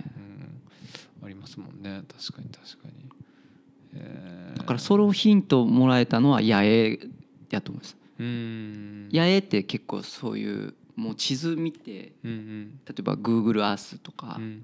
見てここ行けそうやな。そっから登山の登山道をちょっと見るようになったんではい。いいヒントをいただいたなと思いましたね。なるほどね。いやまあ確かにね。そうやな。まあほんまにそのまあわかんないですけど僕はでもそれを逆にそのアルプスとか大メジャーみたいなとこ行ったことないんだよ。あなんかああいう、まあ、富士山とかか。富士山とかなんかその、はいはい。たまに映像とか流れてるけどめっちゃ並んでるじゃないですか。あんなん楽しいかなみたいな。なんか登ったっていう事実は残るかもしれんけどあなんか果たしてあれがなんかほんまに楽しいんかとかうん。なんか、過程がねそうそうそう。行くまでのね。いや前の人のお尻見ながらあかんのもなんかあんまり楽しそうじゃないよなとは思うけど、でも身近な山にねなんかハッとするような景色があったりとか、うんうんうん。まあやっぱ僕もやっぱねほんま神戸とかでも低山ですけどやっぱ旗振山とかだってめちゃめちゃ景色ね,、海と山が見えるとかもすごいいいし、まあ、でもそのね僕はあんまりまあ小野アルプスぐらいは行ったことありますけど、はい。あの辺もね景色もすごい変わってるなとか、高見倉山でしたっけ？あはい。の加古川の、あそことかもなんか、えこんな急なとこ降りるんやみたいな、うん。岩しかないけどみたいな、そういうのあったりとか意外とねほんまに探せば面白いとこいっぱいありますしね。まあでもそういう発掘する面白さみたいなのもなんか一つ魅力の一つなのかもしれないですね。ハマっていくとどうしてもん高みというか上を見たくなるもんで。でもそういうこう自分で工夫する余地が与えられてるっていうか道はあるけどじゃあそれを走っていくのも一つやし、ゆっくり行くのも一つやし立ち止まるのも一つやしっていうところはこっちに委ねられてるからまあ、それ全部決められてる感じじゃないっていうのがやっぱおもろいんかもしれないですよね。ね。まあ途中でボルダリング別にしてもいいかもしれないし、ね。じゃあ今日は沢から上がってみようかなとか、まあランニングしてバシャンと水に浸かって帰るっていうのもいいかもしれないし、まあ、そこが多分おもろいんかもしれないな。僕自身もそうかもしれない。うんうんまあ、今日は新神戸からじゃあ王子公園まで、まあえー、とマヤさんから降りて王子公園に行ってうんカラピンチャでカレー食べて帰りたいなとか灘温泉も入りたいなとか なんかそういうのができるのがやっぱおもろいんかもしれない。そうですね。うん。なんか最近めちゃくちゃ思ってることがあってうん。最近増えてきてるんかもしれないですけどうん。インスタとか場所を提場所を教えない人うんもっと増えた方がいいなと思うんですよ。あああえて言わない。うん。うん。っていうことは何かヒントがあると思うんですけど、やうん。っぱり考えたりとか探したりっていう能力がやっぱり今ググってすぐ見つけてしまう世の中じゃないですか。でもアウトドアってそこじゃないと思うんですよ。やっぱり自分で行って自分で見つけてっていうのがやっぱり最高に喜びにつながると思うんですよ。別にレールに乗ることがダメではないですけど、結構アウトドアって結局開放感みたいなのがあるんで、達成感とかやっぱり乗っかる達成感と自分から探し出してその山を制して最高って帰ってくるの全然やっぱ違うんで。うんやっぱああいうインスタとかそういう情報も大事ですよ。遭難しちゃうんで。うん。でもある程度情報を頼り切るの？ってやっぱりちょっと面白みに欠けちゃうんうでん。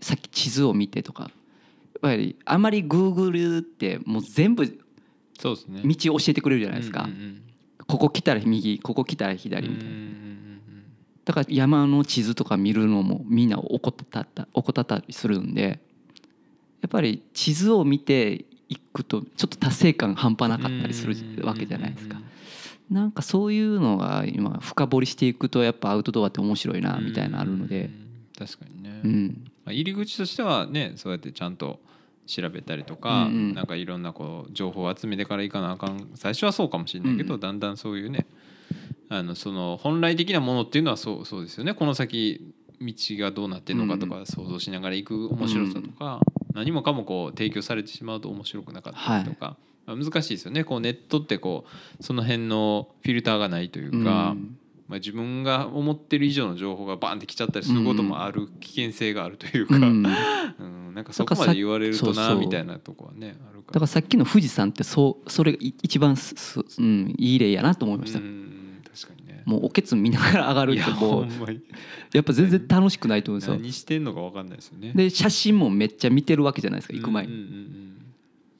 やっぱりなんか想像力がもう完全に低下しちゃゃうんで、ううん確かにね。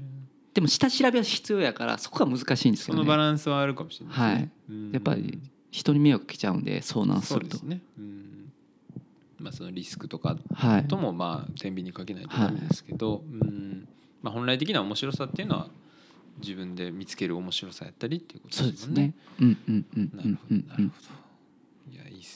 いや面白いですね。こんな話するんですね。いやこんな感じですよ。もういつもこんな感じであの自由な感じで話してますけどね。久しぶりですけどね。ここまで。山やらないやらでここまで話す。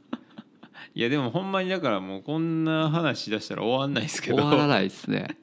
永遠にやれるけどっていう感じですけどね。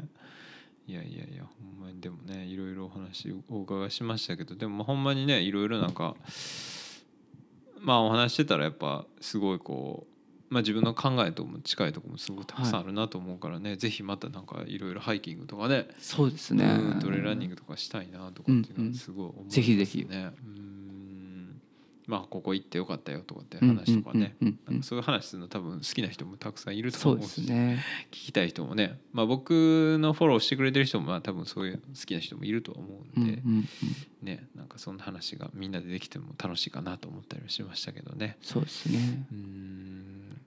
そうですね。あとそうですね。はないんか、まあそうですね。まあそろそろじゃあ時間もいい感じなんで植物の話とかは？まず植物。植物。植物。全然出てないですねそういえば。植物の話するの忘れてましたね。はい。植物も相当マニアなんで。あそうですね、まあ、いっぱいありますけどここも、えー。植物も。そうですね。アウトドアとほぼ一緒ですよ。時期的には。うんうんやうん。っぱもうしとにかく趣味を増やしたかったので。うんうんうんその欲求がもう半端なかったですね。んなるほどなるほど。本当に僕20代もう美容師一本で生きちゃったんで。もう美容師美容のことしか知らなかったんで。こんなにいろんなこと知ると面白いなっていうのがうん。もうアウトドアと植物。でまあ絵絵もついてきますけど。植物っていいっすよ。あ子育てみたいです。へえほったらかしにしたらすぐ枯れちゃうんえでー、なるほどね。過保護すぎても枯れちゃうんですよ。んなるほどそのさじ加減っていうのはもう一人一人違うんで。そうかそうか、まあ、その相手を見てやるっていうことに関しては、まあ、それこそ美容と一緒かもしれないですね。育成と近いような感じですよね。うん。子育てこ誰かを育てるっていうへーちなみにこれはどなんていうんですか種類というか一な応んというか。店に置いている植物はもうはい。極力観葉植物ではい。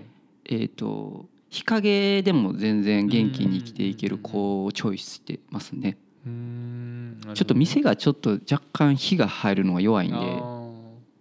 じゃあご自宅ではまた違うそうですね。すね。はい。えー僕はあんまり植物のことは全然もう食べれるやつしか僕興味なくて。あの野菜育てたりとかは結構してるんですけど、本当に食べれないやつに関してはあんまりなんか 僕の友達であのこのポッドキャストもしょっちゅう出てくれてる人がものすごく好きで、あのサボサボテンじゃない多肉的なやつなのかな？なんかいつもそういうのをよく言ってるんですけど、はいはほぼスルーしてるっていうか いやスルーしてるっていうかあすごいなとは思ってるけどま めっちゃ面白い。うん食べられへんやつやなって思いながら。しゃ仕方ないです。し興味がないことって そんなもんですから。興味ない。まあ面白い面白いんやろなっていうのは分かりますけど、うん。うん。深掘りお互いにできなかったらきついですからね 確かにね、うん。まあ追っけら追っかけられるのもね限界ありますからうね、ん。時間は有限ですからね、えー。まあ単純に植物は本当に楽しいですね。うんうんうん成長がやっぱり一緒に見えるっていう意味で言うともう後ろのこの植物とかうん。玄関なのもしゃもしゃってなってるやつとかはいはいはい。うちえーとあと4日5日でえ6周年なんですよ。あそうなんですね。へー。6年一緒に生きてるんで。あーそっか。やっぱもう本当にやっぱりずっとこの景色を見てきてくれてるんで。あーそうか。そういう意味じゃすごいですね。確かにね、うん6年一緒に来てくれてるってもう愛情半端ないんで。ほんまですね。そうか。うん。野菜とかは大体単年で終わっちゃうから、うん。そっか。レモングラスぐらいかな。レモングラスはなんか毎年冬になってうん。枯れてまた出てくるから。そっかそっか。へえ特にちょこっと見えてるから。うんうん。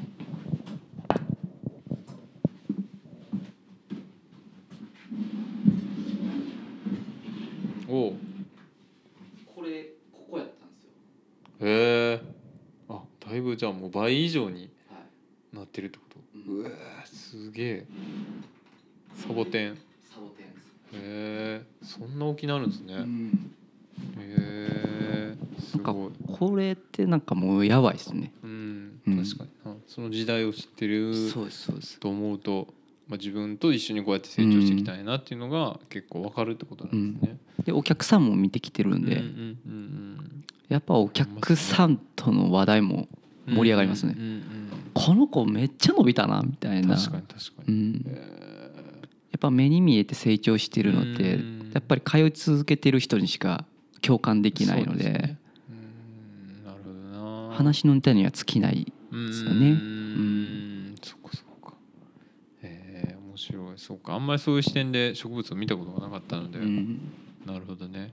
ちょっと好きになれそうですね。う。ん、なんか友達の子供って可愛くないですか？うん確かに確かに。成長が見えるんで。うんら僕うちら夫婦って子供がいないので、はい。なんかそういうのはすごい僕自身、まあ、妻も植物好きなんで、うんうんなんかお互いに多分ああこの子はみたいな感じうです、ん。ペットみたいです、なるほどなるほど、うん、えー、そっかそっか。でもうん。まあそうやって大事にしたい相手がいるっていうことは本当素敵なことですね。そうですよね。ね。うん、うーんなるほどな。そっか。ほんま趣味が多彩っすねほんまに。いやいやまあたまたまどうどうってまあハマっていってるというか、うん。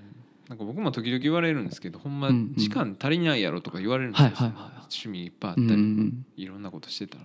そんな感じじゃないですか。もうやりたいことありすぎて。そうですね。うん忙しいというか。そう美容を忙しくすると できない理由がなんとか見見えるでしょ、確かにね、うん、うんやりたいこといっぱいあるから。そう。やりたいことだらけすぎてうん。時間が足りなくて、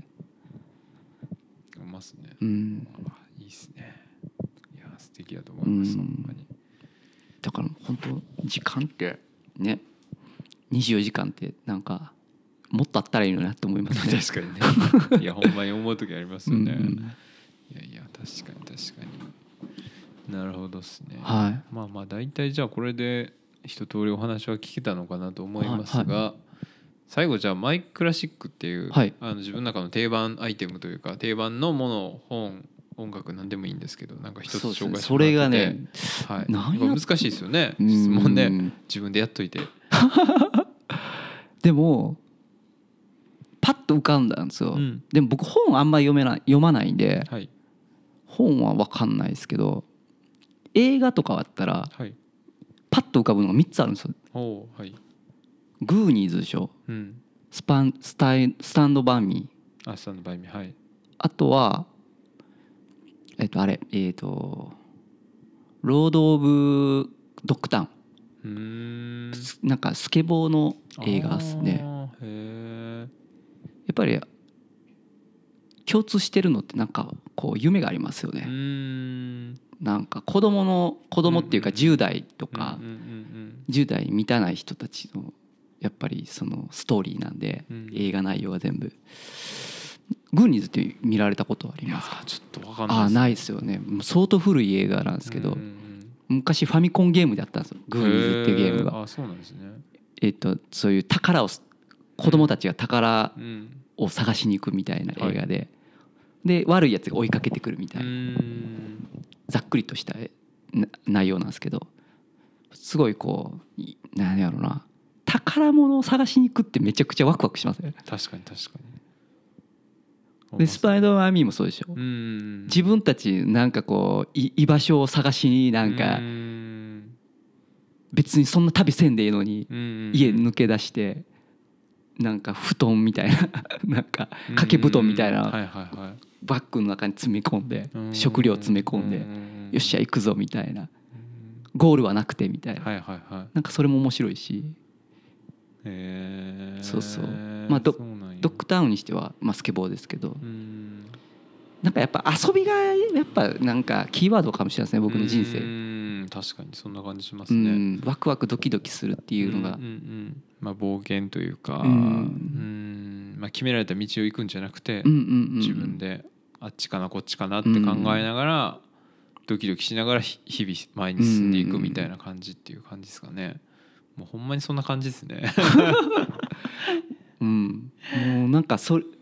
うん、それがいその3つがすごい一番浮かんだかな。めっちゃらしい感じですね、うん。まあその映画のね「スタンドバイミーがちょっと僕あんまパはいはい。ッと内容が分かんないですけど、うん、でもなんかその説明聞いてたらほんまにそうやってうん。そうやなやっぱり。そうですね。やっぱそうやってワクワクして日々生活していくことがやっぱり、うん。まあ本当にカズさんがやりたいことやったり、はい。うん、決められたことやるんじゃなくて自分で工夫したいなとかね、うんうんうんそういうとこなんかもしれないですね。うん。まあ、やっぱ自分で考えれたりとか自分で工夫できる人が言ったらやっぱこう組織の中とか決められた会社決められたルールの中でこうやるのってやっぱなんか思んないなというか、うん。なんかねこう負担でしかないというか、はい。うんでもそういう自分で工夫するのが面白い人はやっぱどんどんどんどん自分でいろんなことやった方がいいっすよねそうっすね。ほんまにね確実に。うん。じゃないとやっぱなんか潰れちゃいますね。身も心も。なんか。確かにね。ずさんなんか病んできますね。やっぱり。的にはめようとするちゃうと。そうですね。変にかまか肩にはまらん方がいいでしょうしね、そっかそっか。いやいいっすね、うん。そっかそっか。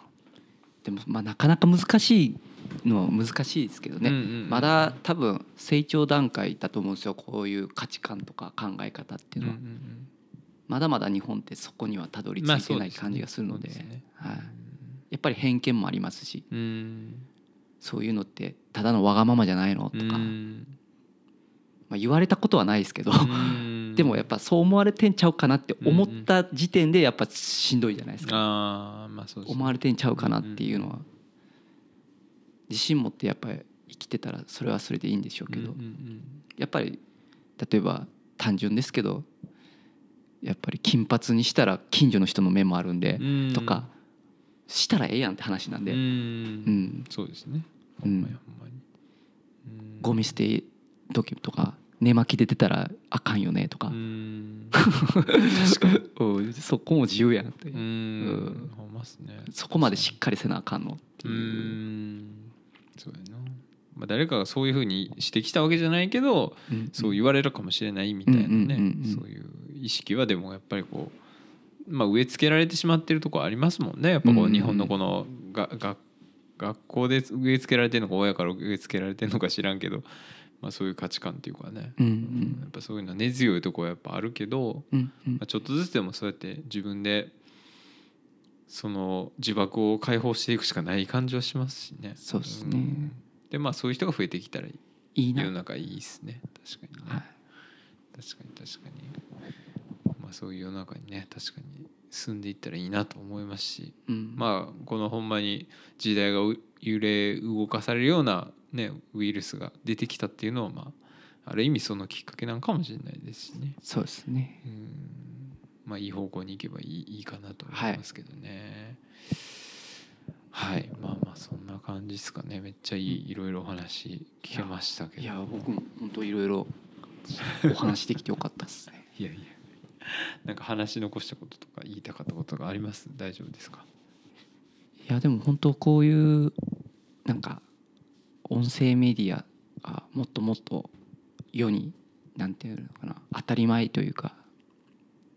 うんなんかこういうのってまだまだこのなんていうかネットフリックスほどまで行ってないし YouTube ほど行ってないしなんか本当耳ってすごいこう可能性を感じてるんで、今ってずっとヒットしてんのって見る目の方がヒットしちゃってるんで耳でなんか活用しなって活躍してもらえたらもっともっと選択肢が増えるのでうん。ぜひ頑張っていただあけたらなと。はい。僕は結構興味がありますんで。あほんまですか。ただなんかすいませんあんまり活用してないあの SNS じゃないそのネットあれやったんでサービスやったんであれですけど。そうですね。うんうんうん。確かにね、まあ、そういうのも広がっていったらいいかなと本当に思いますね。ん。うん、そういう楽しみ方もあるってことを知ってほしいなと確かに僕も思いますし、はい。はい、わかりました。はい。まあ一度と言わずまたね、うんうんぜひ出てください。ぜひぜひ。ね、はい、また。声がかかれば全然。はい、フットワーク軽く。まあそうですね。まあ単純に遊びにもね、行けたあらなと思います。行きたいですね。はい、またまた。はい、また。またその時よろしくお願いします。こちらこそよろしくお願いいします。はい、ということでじゃあ今日はえっ、とカズさんにはい。はい。あのご出演いただきました。はい、本当にありがとうございました。こちらこそありがとうございました。ありがとうございます